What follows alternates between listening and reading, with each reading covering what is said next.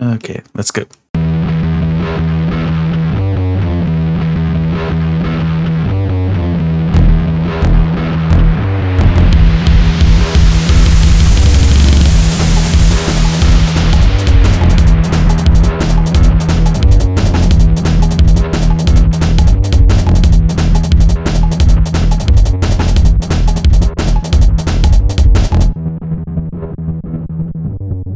I'm Justin. I'm a ScholComm librarian. My pronouns are he and they. I'm Sadie. I work IT at a public library, and my pronouns are they, them. I'm Jay. I'm a music library director, and my pronouns are he, him. And we have guests. Would you like to introduce yourselves? All right. My name is Sarah. I'm a reference and instruction librarian with Penn State University Libraries at a regional campus, Penn State Berks, which is outside of Reading, PA. And I'm Alex. My pronouns are she, her, and I also work at Penn State University Libraries at Penn State Berks. Is your cat going to introduce itself? This is this is Arthur. Arthur, do you want to say hi? No. He does this every week. He does this every week. He's ready for his close up. He likes to be in me. He is my cat, so you know. Well, my dogs might introduce themselves vocally at some point, so apologies if that occurs. Arthur, you're such a good door, not a window. Yeah. Oh, He's really not moving. He's very comfy. Yep, as is his right. okay. Well, we'll let him get settled in. All right. Someone put news in here, so I guess we're doing news. The Libs of TikTok lady is on the Oklahoma Library Committee now. Yeah. It's not good. For the state, I think. I Is she, closed it she's for some reason. from Oklahoma, is she? oh, no. So Yeah, no, not at all. is not good. And and it was I read the I didn't really follow up with it, but I did read the initial like press release from the I guess like the head of the Department of Education for Oklahoma. Like the superintendent, something or whatever. yeah, state school superintendent. The the official letter was like we're so happy to have Libs of TikTok creator and it's just like that's so cringe to use someone's TikTok handle. Like she can't even get along with her own name still. It's, it, it like her handle was in the letter like 3 times. It's like a 3 paragraph letter. It's so it's embarrassing. Yeah. I was trying to find out if Oklahoma is one of those state library associations that has like left the ALA. There's a couple of state library associations that have, you know, dissociated from from the American Library Association. I couldn't pull up anything quick. My Google foo is not strong at the moment. Nobody's is because Google sucks now. Well, accurate. I could try DuckDuckGo. They don't even do Boolean anymore. They haven't for a while. You know, it makes me sad though. I like Boolean. Yeah. Same. I'm a Boolean logic nerd as well. hmm But even when I do want to like buy something, because it's all been like made better for selling stuff, even though I do want to buy something, it's like still not working right. I was trying to like find hotels or something on there the other day, and it was the most confusing. It's so much worse than trying to like use Google Flights. And like everything is like promoted, but I'm like, I'm what does that mean? What does promoted mean? These are all sales sites. These are all like kayak.biz. I don't know what these mean. So it's very confusing. So I don't know. It's just a bad product. I'm just so tired of seeing ads for Temu, which like isn't that like Everywhere. I think it's the new Shein, right? Yeah, It's like Shein, but for like sh- shit to put in your sink and not it's clothes. Yeah.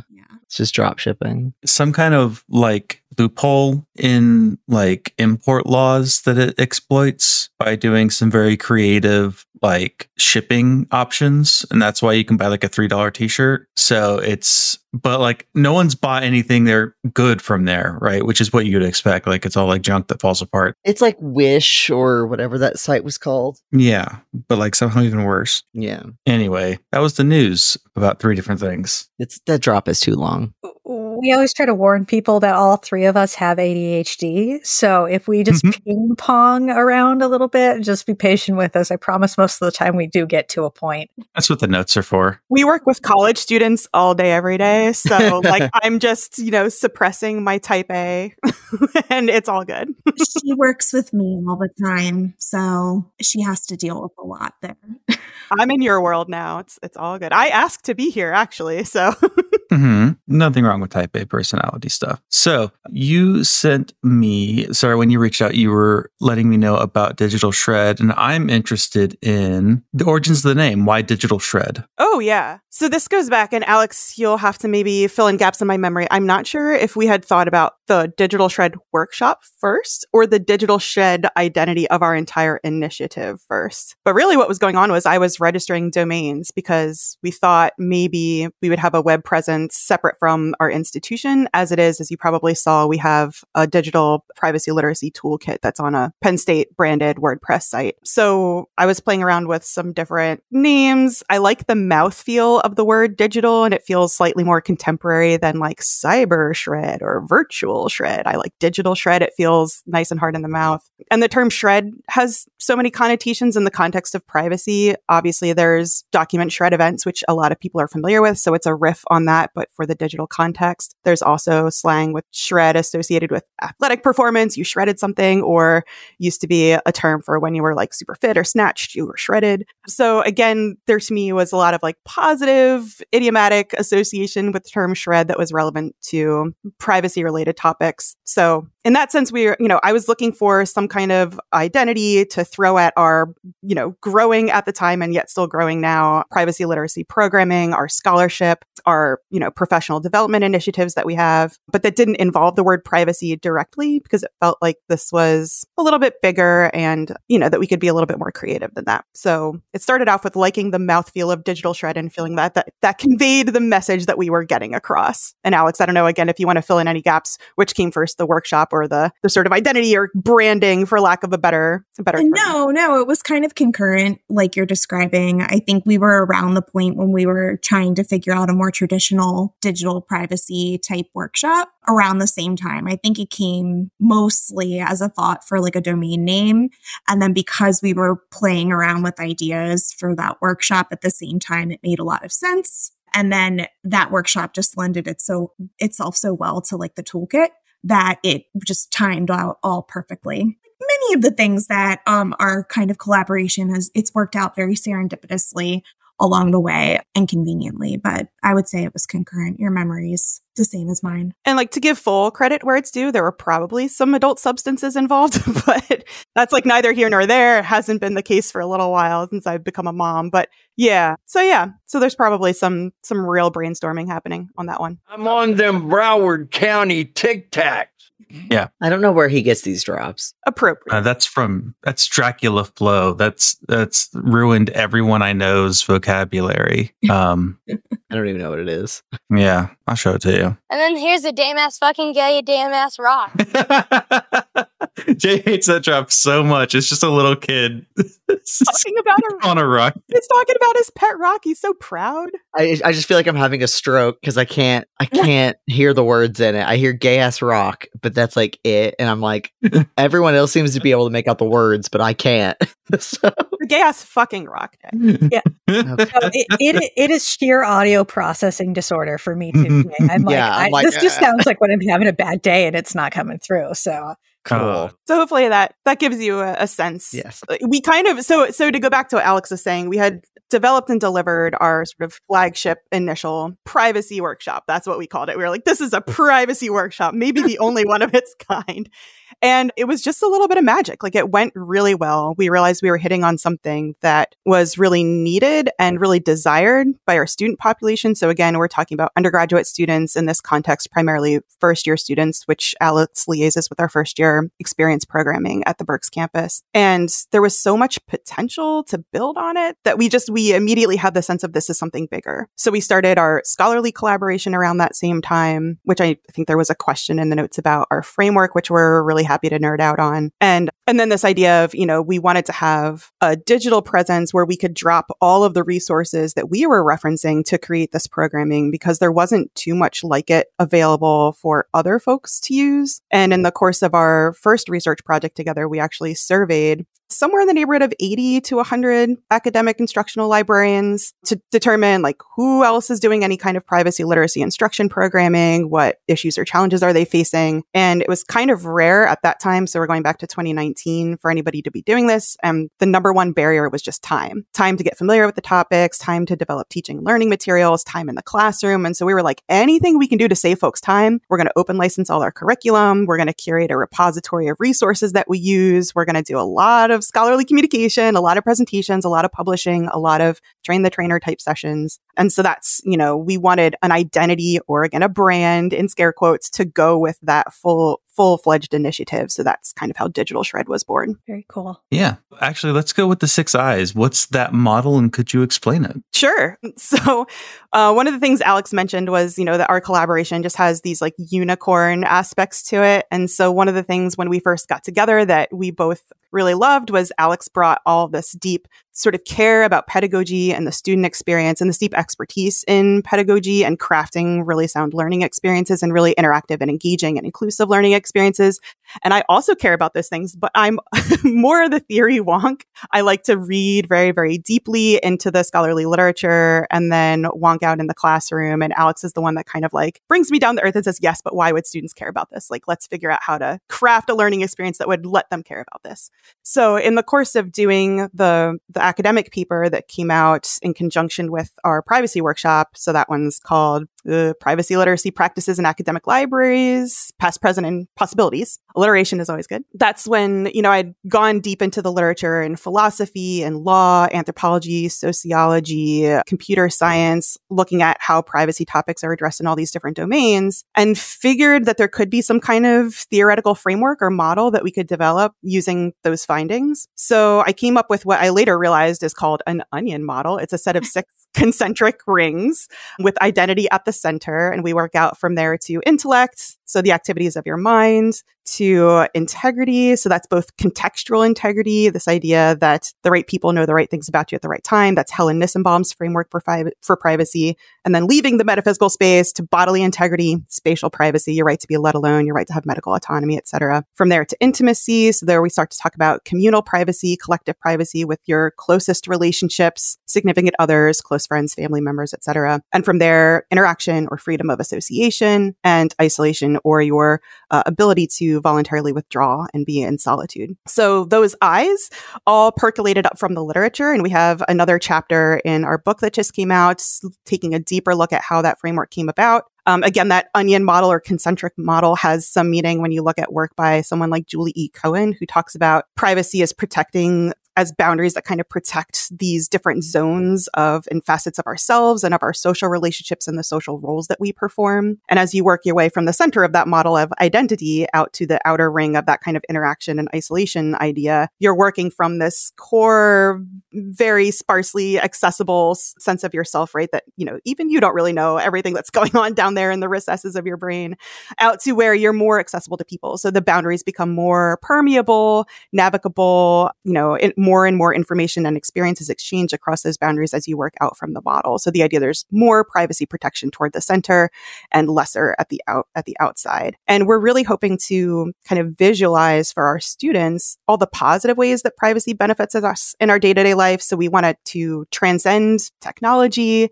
transcend even data and data capture and surveillance capitalism to just talk about what's the private, you're the positive case for privacy. If you're never the victim of a cybersecurity hack or a data breach, or no one ever misuses your data against you, or you're a demographic type such that you're never going to be negatively profiled for opportunities, right, by a data brokerage system, why would you care about privacy? So these are some reasons why those six private eyes. And what we've done since that initial workshop is a lot of our other workshops now look at one of those frames from the framework specifically. So maybe we'll talk about private bits now that you're a sexy podcast. So that's our intimacy frame.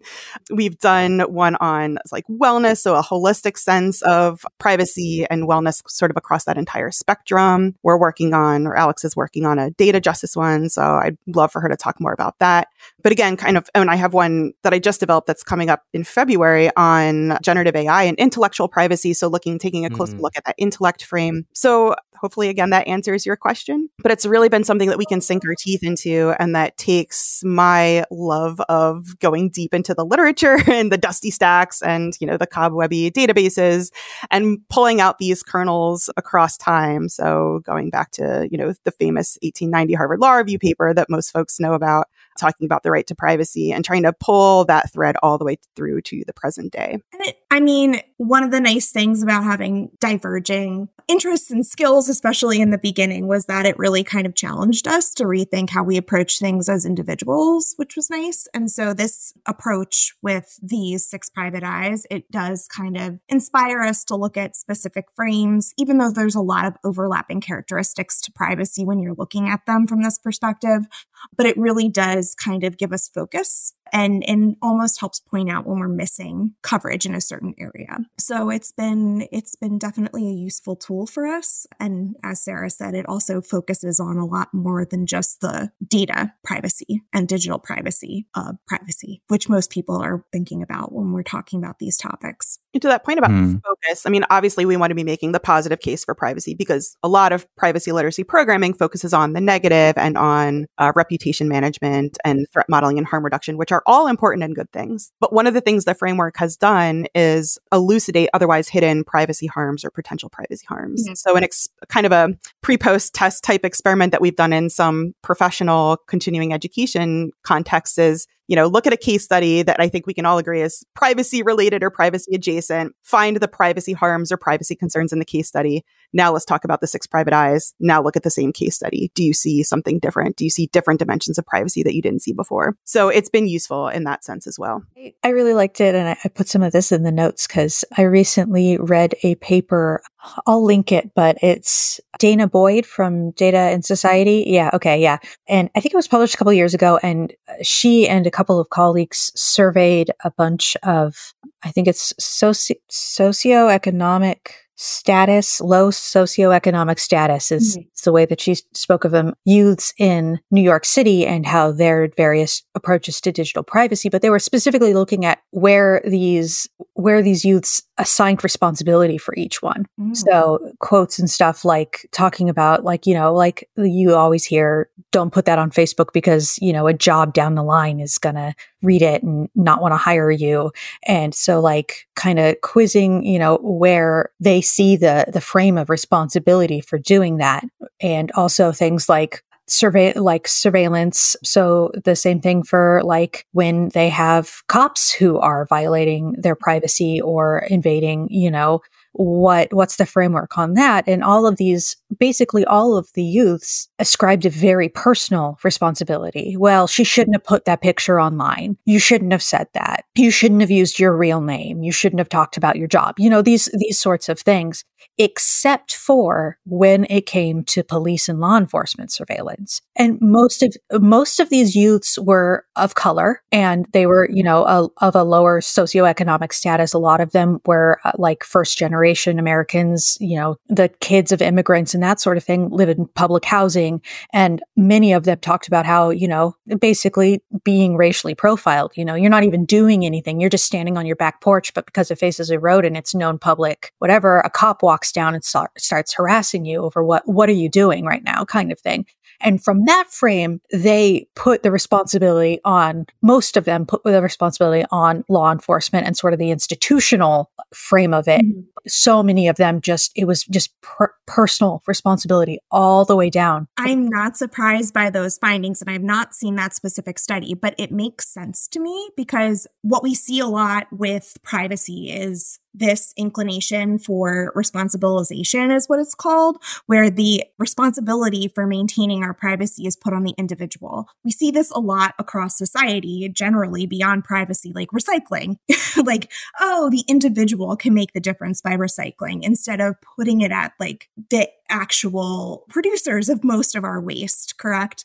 So, same thing with privacy. This is a convenient narrative for like big tech companies to put it on us to make us feel responsible for the mistakes that we've made or what we could be doing to manage. That's why partially Sarah and I try to reject a lot of techno solutionism where we're focused only on like Facebook settings or like privacy settings in all these social media platforms. They only do so much. But I'm not surprised that these youth were really focused on that because that's the narrative, but that they got a better sense of the systems of power because they have direct experience with it with the police. So that makes perfect sense because they have the lived experience to be able to identify the systemic issues that they're living day in and day out. And so that's one of the things that we're going to try and start addressing in like our newer workshop with data justice, trying to understand those systems of power. And in a lot of cases for us and our experience in with Penn State, it can be a lot of folks who are a little privileged in their life experiences, Sarah and I included. And that's something we try to address in some of our workshops, particularly private bits, because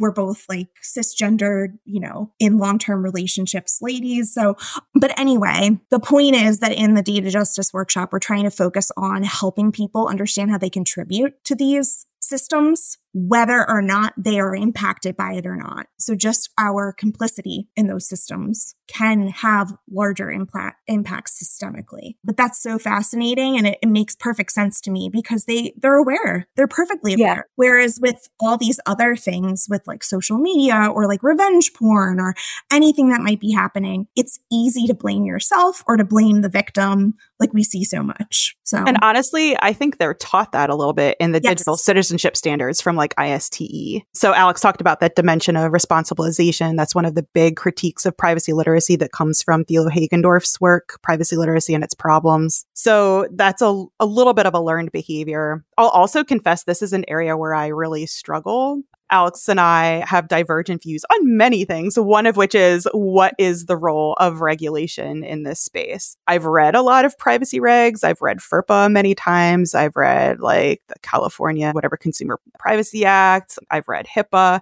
So I know that they're very limited in scope and they've got huge loopholes. You know, the school officials' educational interest loophole of FERPA and the business, legitimate business interest loophole of CCPA, right? So I'm a skeptic in that regard and then I have like libertarian political leanings as well. So, so it's always like I don't know if introducing government action in this space is actually long ter- a long term good, right? And I think the conversation might be different for minors than it is for adults, but then you get into issues of age verification techniques and technology and use of biometrics to do these things, and so that's a whole other level of fuckery. So I think. Yeah, it's all a slippery slope. It's so complicated. Yeah. But what I really love is Lawrence Lessig's whole framework. I think he or someone referred to it as the pathetic dot theory, but I prefer to call it the four regulators. So this idea that if we, you know, as individuals are the pathetic dot, we've got these four forces acting on our autonomy throughout the world. So it's sort of the state regulatory force, it's the architectural design environment force. It's the, the market force of supply and demand. And then it's cultural forces. Like what are the norms? And of those four forces, I feel like education, privacy literacy can directly influence that cultural norms mm-hmm. force of the four.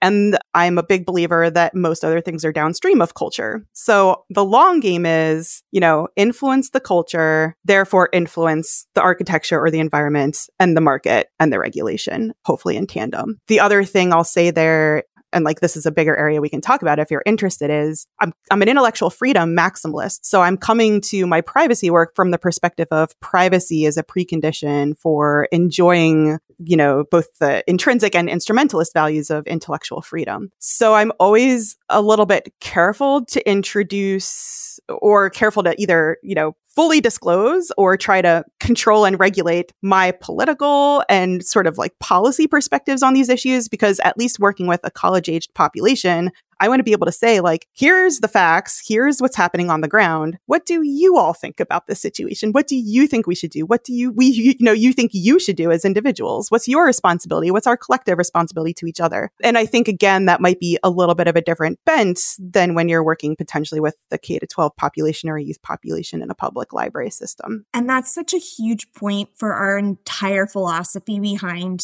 our work We try not to be prescriptive in what we're teaching. What we really want, we're really big on reflection and a, and a lot of time spent with students figuring out their values and how this fits into what their lived experiences and values are. We try to really respect that. And I think that's part of why it resonates and is so successful with them because they're not getting like lectured. Because Sarah and I are now getting to an age too where we're getting a little older, but they, they really respond to that approach where they're being respected as peers and they're bringing stuff to the table as well. So that is a really important point in our teaching philosophy as well. Oh, and I see there was a note here that was from Sadie about a discussion of nudes as well. Yeah, so part of that, sorry, that was supposed to be sexting and it got auto-corrected. Part of the the study from danah boyd that I was talking thinking about while I was reading the Six Eyes framework was uh, it was interesting to read from these youth the the frame that they put the sort of sexual aspect of intimacy and privacy because most of them acknowledged that things like revenge porn or you know releasing nudes that were given in private is a bad thing to do but the responsibility was still, well, most of it was, of course, you know, she should have known better kind of thing. And, you know, it's not, it's not her fault. It was, it was, it was one of those areas where they shifted more towards out, out of the personal uh, framework of it into more of a, this isn't something that shouldn't have happened, but they didn't quite get past it, if that makes sense. They still mm-hmm. couldn't let go of who, of, of the point where they had control and somebody let go of the control. So you send you send the nude and that's the only action that the person who's victimized could have like controlled at that point but they never quite got beyond that framework and how it therefore should have affected privacy in general. So i th- thought it was a really interesting like frame how it was surveillance and it was the sexual were the two places where these youth could start to get beyond the boundaries of personal mm-hmm. responsibility when it came to digital privacy. And my thought was they're both very physical. Mm-hmm. so you know when they were talking about law enforcement surveillance they're talking about cameras in their neighborhood. They're talking about what was what's that fucking technology, the one that detects gunshots, you know. Oh, shot, not shot, spotter. Shot spotter. Shot yeah. spotter, yeah. So they're talking about, you know, and the physical presence of police and how that affected how they uh, how they framed their privacy. And then, you know, on the other side there's the, the sexual where it is also very bodily you know even if it's going through a digital medium it's still a very mm-hmm. physical thing it's a very you know intimate thing so i really thought it was interesting that those were the two sort of areas where these youth were starting to starting to comprehend something beyond the personal and yeah, I think the the physical versus the it's easier to ignore if it's digital kind of thing is is really an interesting area to me at least. Absolutely. And the the intimate privacy stuff is so interesting because intimacy requires that disclosure. Like that's the first point of the framework where we start to talk about privacy being shared and, mm-hmm. you know, suspending like the moral judgment of it. Like sexting would be an ex- you know, not expected, but would be certainly a legitimate component of an intimate relationship relationship in the same way that like touching would be an expected component of an intimate relationship. And the re- the voluntary consensual relinquishing of that privacy to say like we share this together but not with anyone else is part of intimacy. So to me the violation of the privacy is the violation of the intimacy and the non-consensual sharing of the images, right? It's not in the initial like hey check out my tits. You know what I mean? because yeah. that part that's an intimate act that was intended for a shared, you know, whoever belongs to that intimate relationship, the couple or whomever, right? Um, it wasn't intended to exceed beyond that. So to me, the privacy harm is once it left that relationship, the context of the relationship. And while we're on this topic, I just want to plug a couple of resources because non consensual intimate image abuse is a really big problem, primarily for women, often for women of color, and again, you know, women of low uh, socioeconomic status, women of different abilities, all these things. So stop ncii.org, stop non-consensual intimate image abuse, stop ncii.org will facilitate the takedown of these images if you're an adult, if you're a minor, or if someone you care about who is a minor is suffering from non-consensual intimate image sharing. It's take it down. that's associated with the National Center for Exploited and Missing Children. So both of those services basically generate a secure hash based based on images. They have a secure way, you know, as secure as anything can be for you to upload images of concern. They generate a hash of the image and they're able to, based on that hash of the image, seek out that image in other venues where it's being copied or used in generative AI to produce, you know, digital sexual identity fraud or deepfake porn. And so those services can help you take down any images that you don't want out there. But yes, fascinating topic. And I, I would ar- argue or agree that that's an interesting frame to be looking at. And the, the embodiment issue, I don't know too about the shame experience. And I think Alex, you've Mhm. read Cathy O'Neil's Shame Machine book. I don't think it's made it to the top of my to be read pile yet, but I don't know if in other digital contexts that aren't as embodied, if shame has the same salience as it does with the intimate image sharing or with the engagements with law enforcement. But that's another dimension of that that comes up for me. And that's part of that harm reduction approach that's really been popularized by Library Freedom Institute and Alison Macrina's work. So it's something that informs some of our work. It's just not the only way that we approach privacy literacy for sure. I had never thought about shame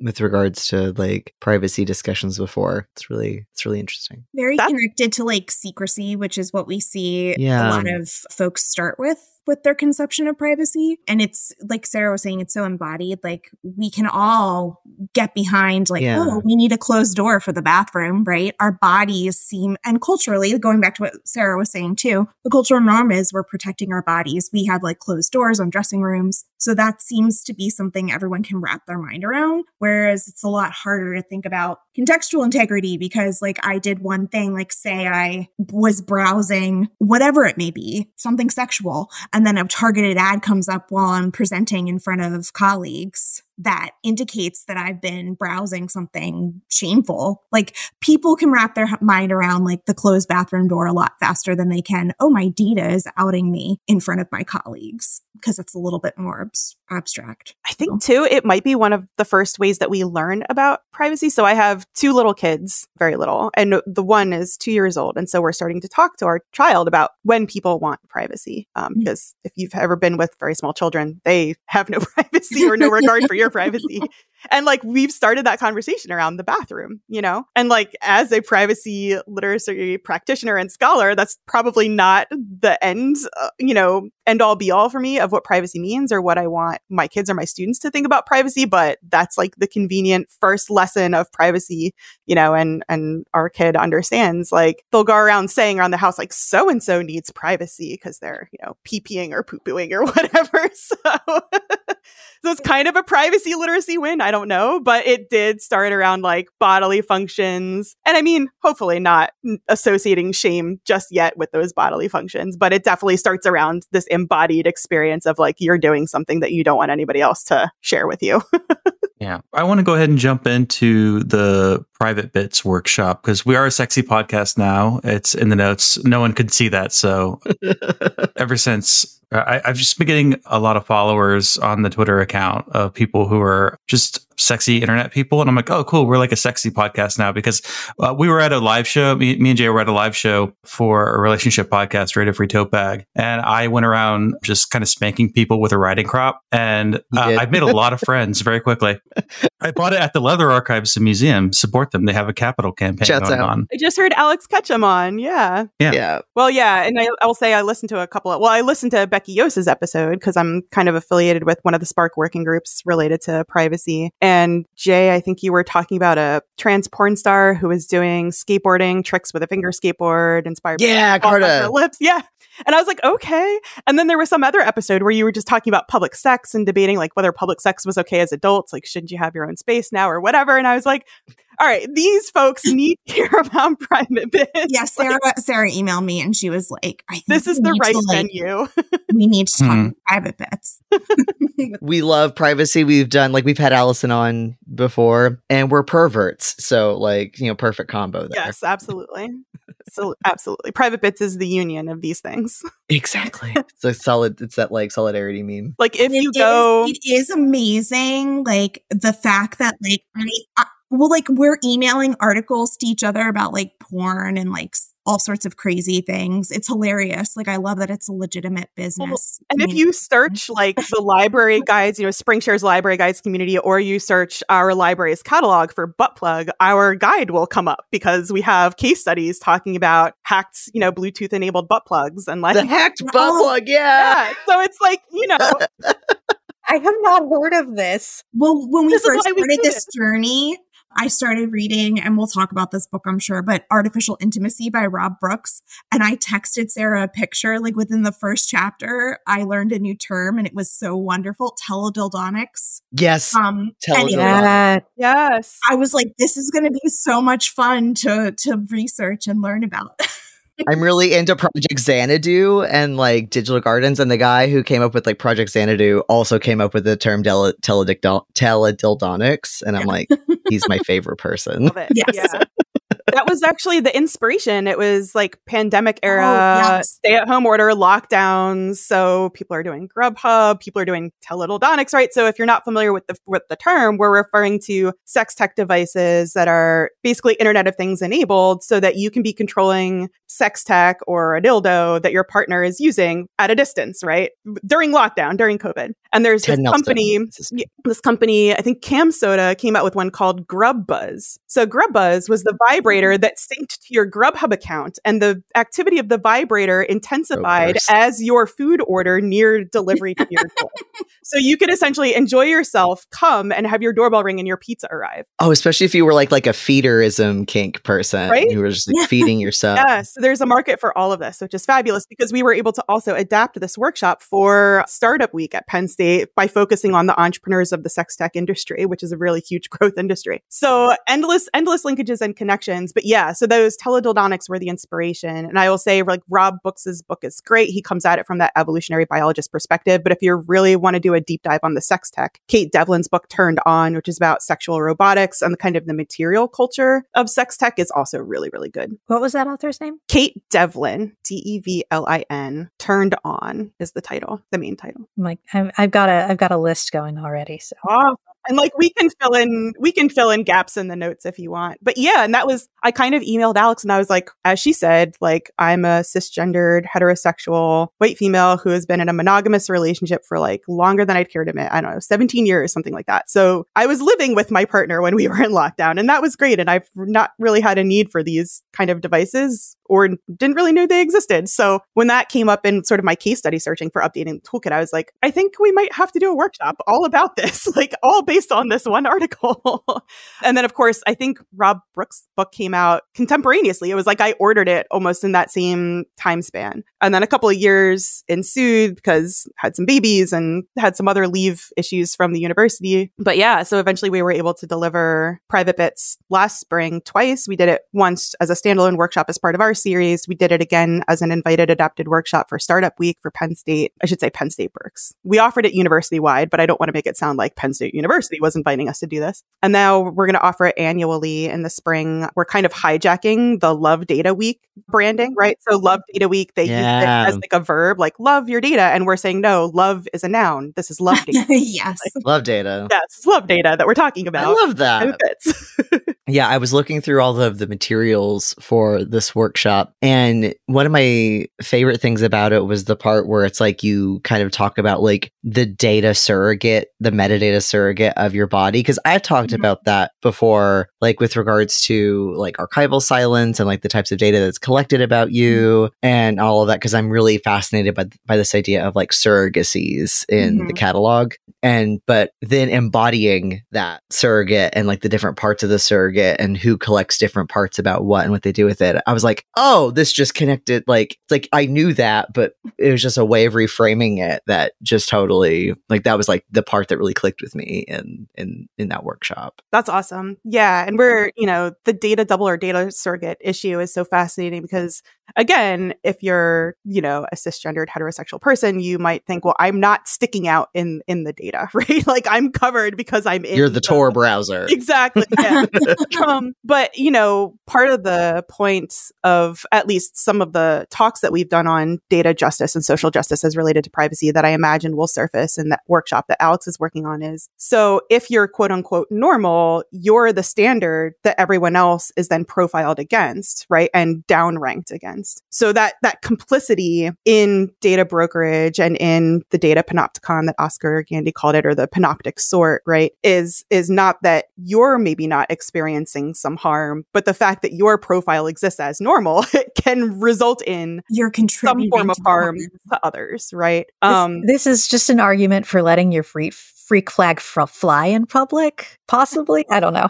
yeah. Well, Yeah. yeah. And you know what? That all gets back to, and I always think of like the three C's, like consent, choice, and I'm going to forget my third C now. But like, yeah, you should have the choice to let your freak flag fly.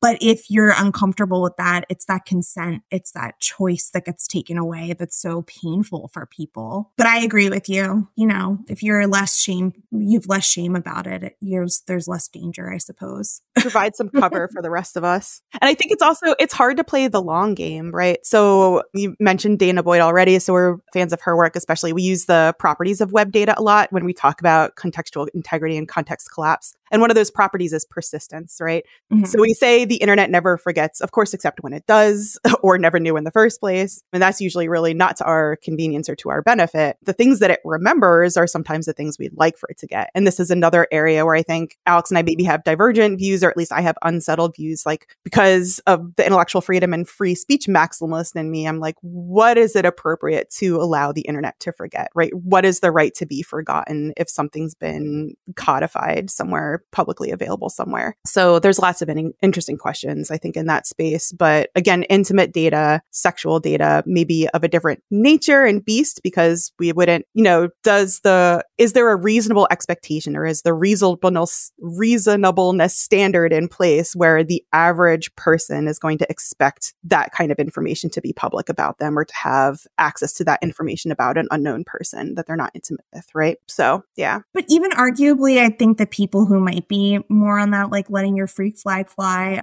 bandwagon, like sex workers, I've read a lot of stories about them being doxxed by cust- by clients where they're just outed. Maybe they have a persona where they're li- leading a whole other life and it's like destroying their entire life through that that doxing situation. And this just happened to an academic, right? He and his wife were creating pornographic videos. Oh yeah, that's right. And he, I think he retained his like tenured faculty position, but he lost an administrative position. So yeah, I thought that was a really strange flex for an academic institution. I feel like a university should just go, eh, he's good at his job, so he makes porn, whatever. And it's with his wife and like invited third parties. Like, what's the big deal? But yeah, you know, I think there was some questions in the notes about like tips for sex workers. And so my first tip is like ask another sex worker because I don't have any lived experience or earned wisdom in that space. And I haven't done enough reading to know. But it does call to mind. So this is going back a few years now, but Safiya Noble's book, Algorithms of Oppression, right? And her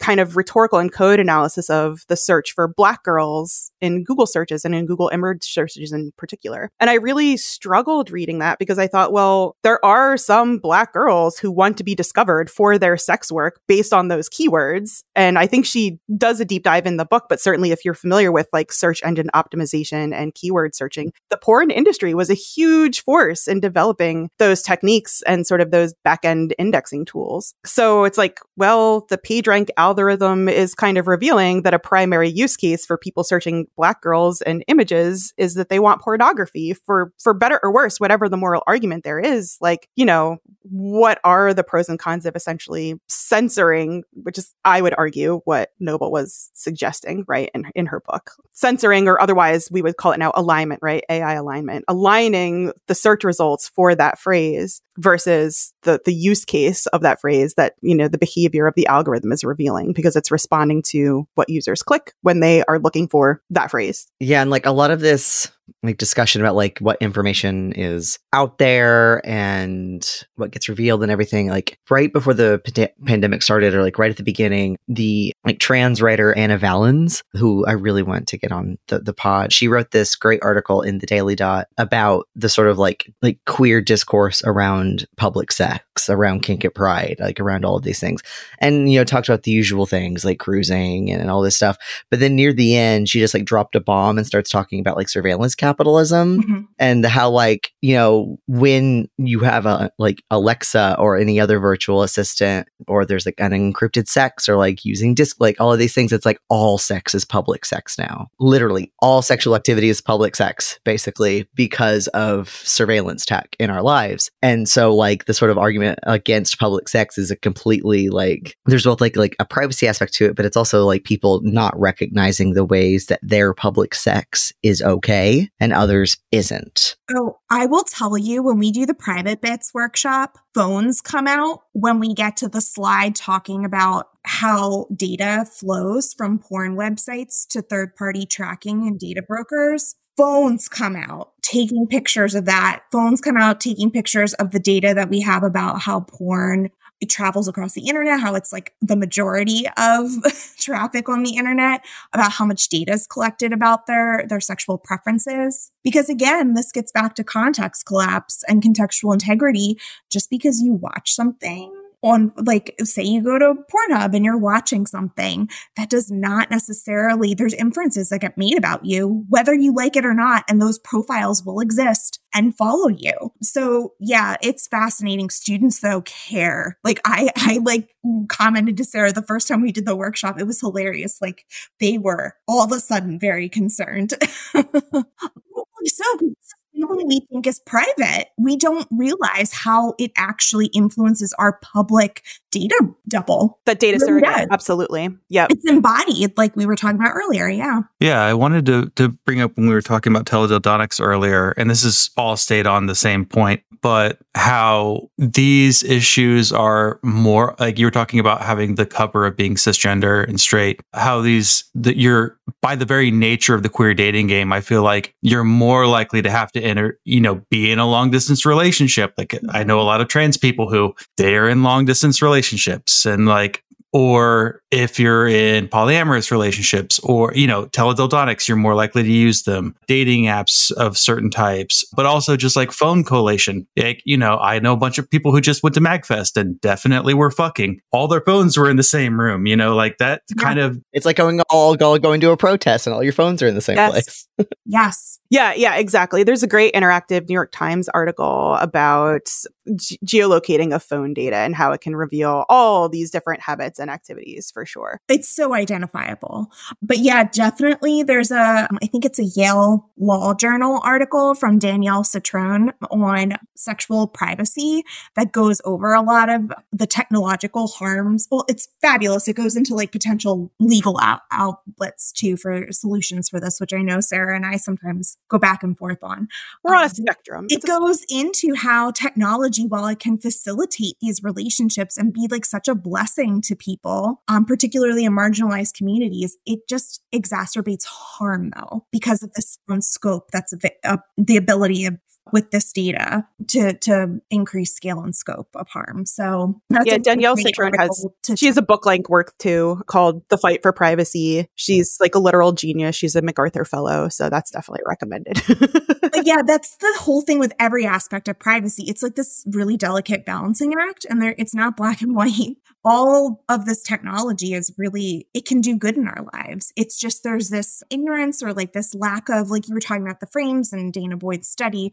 It's this hard this people have difficulty conceptualizing it, which is what I think that Six Private Eyes for us is able to help us articulate for students because it's so hard to conceptualize the harms when they're so invisible. And I think that again is like learned and then by design when you get into what have been called dark patterns or deceptive design. And there's one specifically on privacy that they call privacy zuckering and dishonor of Mark Zuckerberg, right? So, you know, that surveillance capitalism, again, Shoshana Zuboff's work, if, if you haven't read that book, it's another good one to add to the to be read pile, talking about the underlying architectures of all of this technology. And she basically says smart is a euphemism for surveillance. Like if you have a, any piece of smart tech, smartphone, smart hub in your home, smart dildo, like whatever it is, that's a euphemism for your data is being rendered out of that device, used to profile you and used to categorize, rank, and sort yourself and other people. In order to predict, herd, to nudge your behaviors, make you more predictable because what's predictable is profitable. Like that's where the capitalism angle comes into her model. And yet, I think when this data is intimate or sexual data, it's especially pernicious. And that's the point that Kate Devlin made in her book that really like made me pause, which is that like sexual data has the power to completely destroy lives. And there actually was just a notification that went out from the FBI and a couple of other collaborating, you know, law enforcement agencies about new sextortion schemes where these violent cartels are using publicly available social media images of minors, innocent pictures. They're using generative AI technology to create digital sexual identity fraud, deep fake porn, sending the deep fake porn to the target victim, the minor, and saying, I'm going to release this. It looks like you. It's indistinguishable from a real video of you unless you do X, Y, and Z things. And those things range from create actual pornography to send, harm someone else, harm themselves. There's something called fan signing where they carve someone's name into their own flesh. So it's like getting super dark and it's targeting kids. And it's like intersecting all these existing problems and amplifying them to just such an extreme degree. It is truly disturbing. So I have family, they're like, why won't you just email me a picture of your kids? Or why don't you have pictures of the kids on Facebook? I'm like, here, read about all of the horrific things people can do with one photo of a child, you know? So yeah, so it's it's tough because as Alex said, like I'd love to live in a world where everyone was a nice person. Unfortunately, like 2% of people are total sociopaths. So like what do you do in that world? Yeah, and like I was thinking as well, it's like to bring this like to libraries too. I uh, so someone called me a CIA plant on Twitter the other day because they said that public libraries should and do often have porn, especially like including public libraries, right? And this like really hardcore statist DSA person was like, it's not it's not very anarchist of you to like want the state to control what kind of porn you watch through a state institution like the public library. but like it made me think about the point though of like, oh, if people because I'm like I'm of the stance that like people should be allowed to watch porn in a public library as long as children can't see it. But like sexual health is like a right that people have, etc. There are other discussions to have about like how does that affect safety of like the library workers and everything, but on its own. But if it is tied to your library card, which I guess you could make it not tied to your library card, then like we say that we don't like to collect records, but what about our, our vendors that we use? You know, they will absolutely collect patron data. And like, even if we say that we don't hold on to that, you have to be like, stop it. Like, I'm, I know that like I've done instruction sessions before where I've like, by the way, if you have a lot of privacy features in your browser or something, this might, that might break the database and you might need to go into incognito mode or uninstall or stop these extensions just so you can fucking use EBSCO, you know, like, like that kind of, kind, kind of thing. So it's like, even if we don't collect the data, like a vendor might, especially if it's going to be sex related because of like age or whatever. And so I was like, th- there is a little bit of a point there about like a state institution, like putting, like getting to see what kind of porn you watch. I mean, they are, they, Yes, they do. They love it. Your FBI handler loves it. It's all known. no, I think that's very intellectually charitable of you to to give them that that point. Yeah. and I agree. I mean, I think the case of porn in libraries is it's an interesting conversation. And for me, I I have some ambivalence, not in that I don't care, but in that I see a lot of sides of that issue. Um, and I on one level, I think there's like there's watching porn and there's watching porn for edification, and then it's like how far down the line of self gratification are you going to permit, right? Before it like, don't masturbate in public. Right, before it becomes like a biohazard, and that's a whole different conversation. Yeah, sorry, you were saying something else really interesting, and I lost my train of thought about it. So No, just the complicity of libraries. We like let this happen on our watch, essentially. Sarah and I talk about that all the time. Like we say we embody this, we talk about it a lot. I mean, I think that's partially why Sarah and I have, we haven't given up talking about or dealing with, like when it comes up in our day to day jobs, we definitely address privacy concerns as they relate to higher education and, and libraries. But we've kind of gotten bored with the conversation because we let it happen on our watch and and we're we can talk about patron privacy all day long, but we kind of lost the battle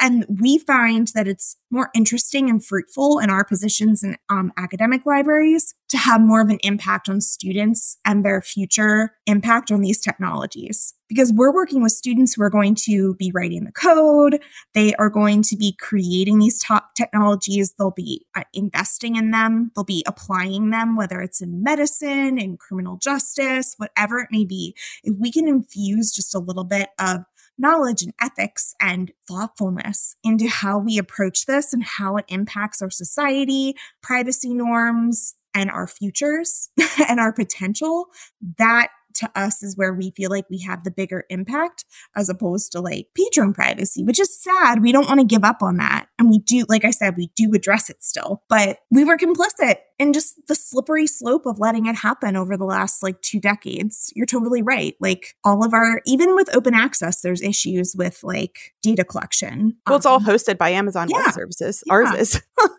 so like all our values are like clashing. yeah. So I think kudos to some folks at Penn State libraries, university libraries, is is finally moving away from Google Analytics. Hell yeah, shouts out. Yeah. But yeah, Jay, when you were talking about library data collection, you know, as an ISP in terms of what you're streaming over the computers or accessing through the databases. So obviously, you know, you had Becky Yoose on recently and her and Nick Shockey did that awesome report for SPARC about Elsevier and Science Direct. Dorothea Salo, I'm not sure if y'all have had Hell her yeah. on. Yeah, she does some great work I on think we've privacy. had her so on has- twice. Yeah. Yeah, she's great. like three Um, times actually. yeah. First guest. It's fabulous. So she has her piece on physical equivalent privacy, basically saying that the things we let slide in the digital sphere would never, never, never allow to slide if they were happening physically. And I think that gets back, Sadie, to your point about where s- students, like, you know, young, young youth students, whatever, not college students, were recognizing sort of those embodied physical experiences as it relates to privacy, you know, more readily than they were re- maybe recognizing some of the metaphysical things that we get to talk about with the Six Private Eyes framework. So yeah, full circle. I did want to because Alex, you were starting to bring up something I wanted to maybe close on. Sorry for a spoiler alert. oh no, not really. Because I was interested in because with with teaching any kind of literacy, information literacy, concerns about AI literacy, I'm sure we're going to be hearing about AI literacy for the next year and it's going to mm-hmm. drive me nuts and I'm not going to want to hear about it. And then privacy literacy, all of this literacy training, we always talk about the the effectiveness of it. And you mentioned having a future impact on students who are building things because we've already sort of lost some of the battle with vendors. But a lot of what I am interested in is the interaction between the library and the vendors so that we can actually change the relationship. Contracts, uh, state rulemaking, you know, if you don't provide us with privacy, not only are we going to cancel, you're going to pay us our money back, that sort of thing. We can pass that all the time in a state government when it's about like, I don't know, prohibited business because they're somewhat tangentially related to China. We can put that kind of language in there all the time and be like, if you annoy us, you give us all of our money back. But we, you know, why can't we do this for privacy? And, and a lot of the stuff that, that SPARC is doing, there's contract working groups and privacy working groups, and those are like hand in hand. So I think there's still a lot of work that can be done that way. And it's a really good material way of approaching the problem. But how are you, aside from future impact, how do you feel that doing literacy training is going to to have a broader impact outside of making people more aware. Yeah, I mean, I think our goal is always to kind of go above just awareness and into the val. This is the values based approach that Sarah was talking about at the very beginning.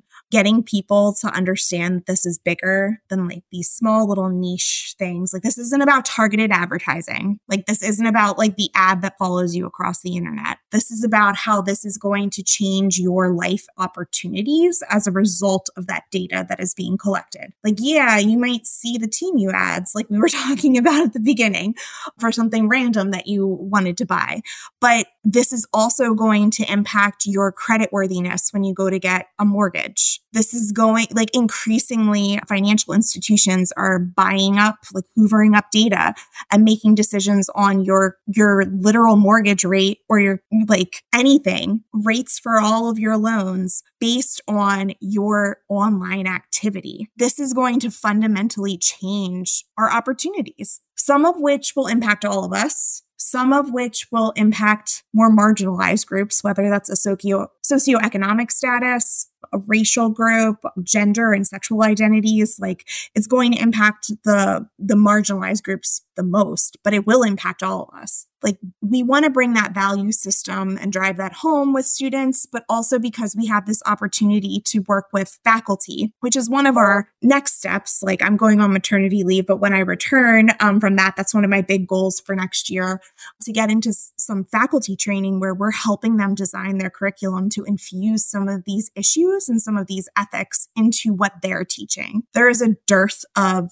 this available. Even the ISTE standards, and Sarah would know better than me, a lot of them are like little check boxes for these kind of ethical things. So like one class will have say say there's a requirement for one single class in a tech course that requires just like one single lesson on ethics. That's like the extent of it. So what we try to do is with our outreach, with our professional development training, with our toolkit, we try to extend it beyond Penn State just to get other people talking about this, other people doing this work and infusing it into higher education a bit more. We'd love to see standards across the board in libraries where we're going to have K through 12, higher ed, public libraries have privacy literacy standards where we're actually doing authentic work to see this kind of move toward change. And I totally agree. There's amazing things going on with like holding vendors accountable through SPARC. Earlier, my comment was more like I found it more fulfilling to put my work in a different direction toward the literacy. But I do admire everything SPARC is doing. It's amazing. And and I think we should be holding vendors accountable with the power that we do have as libraries, as the main consumers and purchasers of some of these tools, which we should have been doing all along. now that I've rambled, Sarah, fill in any blanks that I just had in some of this. Sure. Uh, so, a couple of thoughts. So, we are actually doing a faculty facing workshop in February, also during Love Data Week, called Minding Privacy, which is a privacy pedagogy workshop. It's informed by one of the chapters in our book that just came out with ACRL. So, the chapters by Lindsay Wharton, Liz Dunn, and Brian, Adam Beauchamp, and it's about privacy pedagogy. So, this is the idea that you're teaching with privacy informing your learning design. So, teaching with your privacy principles while also teaching about privacy in your disciplinary context. So, one of the outcomes that I'm hoping will workshop during that event is actually developing some privacy, student privacy syllabus statements. And then again, working with faculty to start to explore what are some privacy concepts relevant and germane to their disciplines that they start to infuse into their curricula. And then I think what Alex is talking about in my vision makes more sense to do on an individual consultative basis. So that's, that's coming up in February. You can find those workshop materials. Again, everything's open license and freely available on the web. The workshop's called Minding Privacy. If you look for that through Penn State University libraries, it'll come up. Back to this conversation about the good fight with vendors. I think it's a noble effort. It's something that, you know, when I used to work on the tech services side of the house, I would have loved to to be part of. Being that we're more on the instruction and reference side of the house, it's not so much our area of focus. But if you're interested in the student perspective on these issues, the data doubles data doubles, excuse me, project, which was led by principal investigator Kyle Jones, Dorothea Salo was involved with that project as well. Did some really great work, uh, quantitative and qualitative mixed methods work, exploring students' perspectives on the use of learning analytics by libraries and the participation of their academic libraries and learning analytics initiatives, including what their perspectives were on when libraries share their data with third parties. So that's worth a look. A big takeaway from that for me is that broadly speaking, students still trust libraries. And that I think is something that's on the table for us to lose. And so in that SPARC working group where we're looking at these, this resource library for different community members and stakeholders in the academic community to talk about privacy issues, trust, institutional trust, and basically reputation is something that we're saying like this is at risk when you violate students' privacy or violate scholars' privacy in these ways. But that dynamic changes when students think about sharing of their intellectual data with third parties. So back to the Google Analytics, right, running on all our library sites. As soon as they recognize, oh, the library is leaking this data about me to these third parties, trust declines uh, precipitously. Directly. Same thing, it's a different question. The trust is broadly there, but when you start to slice and dice student groups demographically and look at various members of minoritized communities, that trust also declines. So if you care about diversity, equity, inclusion, access, belonging, justice, privacy has to be part of that conversation. Yeah. So so that's another I don't want to say angle that we're playing up because that sounds very exploitative, but it's another way that we're trying to demonstrate this enhances the relevance of libraries to our communities and also aligns with other strategic initiatives that we have. And I think anytime you have that alignment and that resonance between efforts, it's a positive thing. Yeah, I wanted to ask where, because I saw that you're building, especially when you go on like the ACRL framework site, you can see that you're building a lot of workshops and building a lot of resources. Where are you going next with this? Is it going to be, is it going to stay under like digital shred? Is that going to keep growing?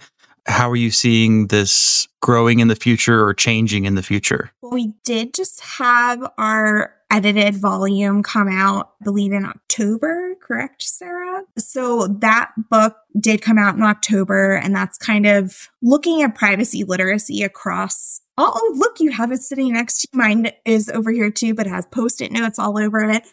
So that did just come out. We also are working on a co-authored book, a privacy literacy field guide, where we really do want to bring a lot of guidance on the pedagogical side of this and the educational side, the different ways that you can approach this. A lot of what we talked about today to practitioners. So that's really one of our big next projects. And that's hopefully forthcoming in, in 2025. We will see there. But that's really one of our big next steps. We have a lot of other, you know, irons in the fire and ideas that may be forthcoming as well. But we we are very dedicated to finding ways to inspire and empower library workers to take on the work. Obviously, our area of expertise is in academic libraries. That's we've both been working in higher education for over a decade, but there's amazing work happening in public libraries, as I'm sure you guys know, and K through 12 as well. So we'd like to partner. That's another big goal we have. We'd like to partner with some K through 12 and public libraries workers to create some sort of standards, but we'll we'll see how that progresses over time as well. Sarah, yeah, yeah. Two other things I'm working on. So I'm I'm developing a semester long course proposal that I hope will run as a gen ed course at Penn State Berks, and that I'll eventually release as an open textbook. So I have to talk to the powers that be first. So it's kind of I'm developing the proposal and the syllabus. I'm not sure how that can work in tandem with releasing an open textbook, but at some point there will be an open textbook on on these topics, kind of linking them all together in a course course long experience or semester long experience. And I'm framing it in a project that does controversy mapping, which is a method I'm really excited about out of studies of technology, technology and system studies, and also with intellectual virtues, which is another thing I wonk out on. So looking at curiosity, epistemic responsibility, and open mindedness, how we can approach these kinds of issues from those habits of mind. So that's kind of in the works. And then the other thing is, well, two other things. I guess one is I love gamifying learning and game based learning. So we've always had these back burner projects of doing a surveillance capitalism monopoly. That was one idea. I also want to do an impossible to escape room, which would be like a choose your own adventure experience um, where you can't actually escape all of the ubiquitous surveillance that's in the in the game environment. So it's kind of a lesson in just how much surveillance is and how prevalence uh, prevalent and pervasive it is in our lived experience. So gamifying it is another thing. And then the last thing I'd like to build out. So I'm, you know, we've done some, sort of this core privacy literacy series that we offer in the fall for Cybersecurity Awareness Month. So that's the privacy workshop, the digital leadership or digital professionalism, which is more on reputation management and contextual integrity and context collapse. We have our digital shred, which is the more traditional managing your digital footprint, and then digital wellness. Now in the spring, we're hijacking Love Data Week. We're offering data justice, private bits, and hidden layer, which is our intellectual privacy and generative AI workshop. I'd love to do one where we look at privacy issues from the patent literature. So I liaise a lot with our engineering programs, as well as with some computer science students, business students, entrepreneurs, other folks who are doing patent searching in the course of their academic, but also entrepreneurial research. And there's a lot of really interesting stuff to be gleaned about privacy from looking at the patent literature. And you can kind of almost tell the future of surveillance tech by looking at the patents that are being filed. And of course, that's publicly available data. It's a really fun thing to do randomly, by the way. I have an additional repository that's like a little bit defunct, but it lives and I might have to bring it back called Defang Big Tech, named for the FANG stocks, right? And it's all about looking at the publicly available information on these publicly traded companies, their patents, their SEC filings, if they've appeared in a, you know, a testimony in the House or the Senate and it's on C-SPAN, and then their publicly available documents, their privacy policies, their terms of use, all those kinds of things. So what can we glean about what these companies see as valuable in our data based on these publicly available documents? So again, doing a workshop where we look at privacy and surveillance tech from the perspective of the patent literature, I think might be a nice hook for my colleagues who are in engineering and even entrepreneurship and innovation to say, okay, like I see where what you're doing over here in the privacy library space maybe has something to say about what I'm doing here over here in the engineering, startup development, entrepreneurship, innovation space. Um, so that's something that's kind of on my back burner. And that is a really good point for anybody, like academic libraries, K through 12. These topics connect to literally everything. So Sarah's talking about patents with her her liaison areas. There's so much with wearable tech that applies to a lot of the research that my kinesiology students are constantly doing. So it really, there's also like environmental DNA that is now becoming an issue that now I can talk about with my biology students and my biochemistry students that I liaise with. It literally will connect with any subject area. So it's a very fascinating thing to get involved in, no matter what your work role is, because it's going to connect in some way. Amen.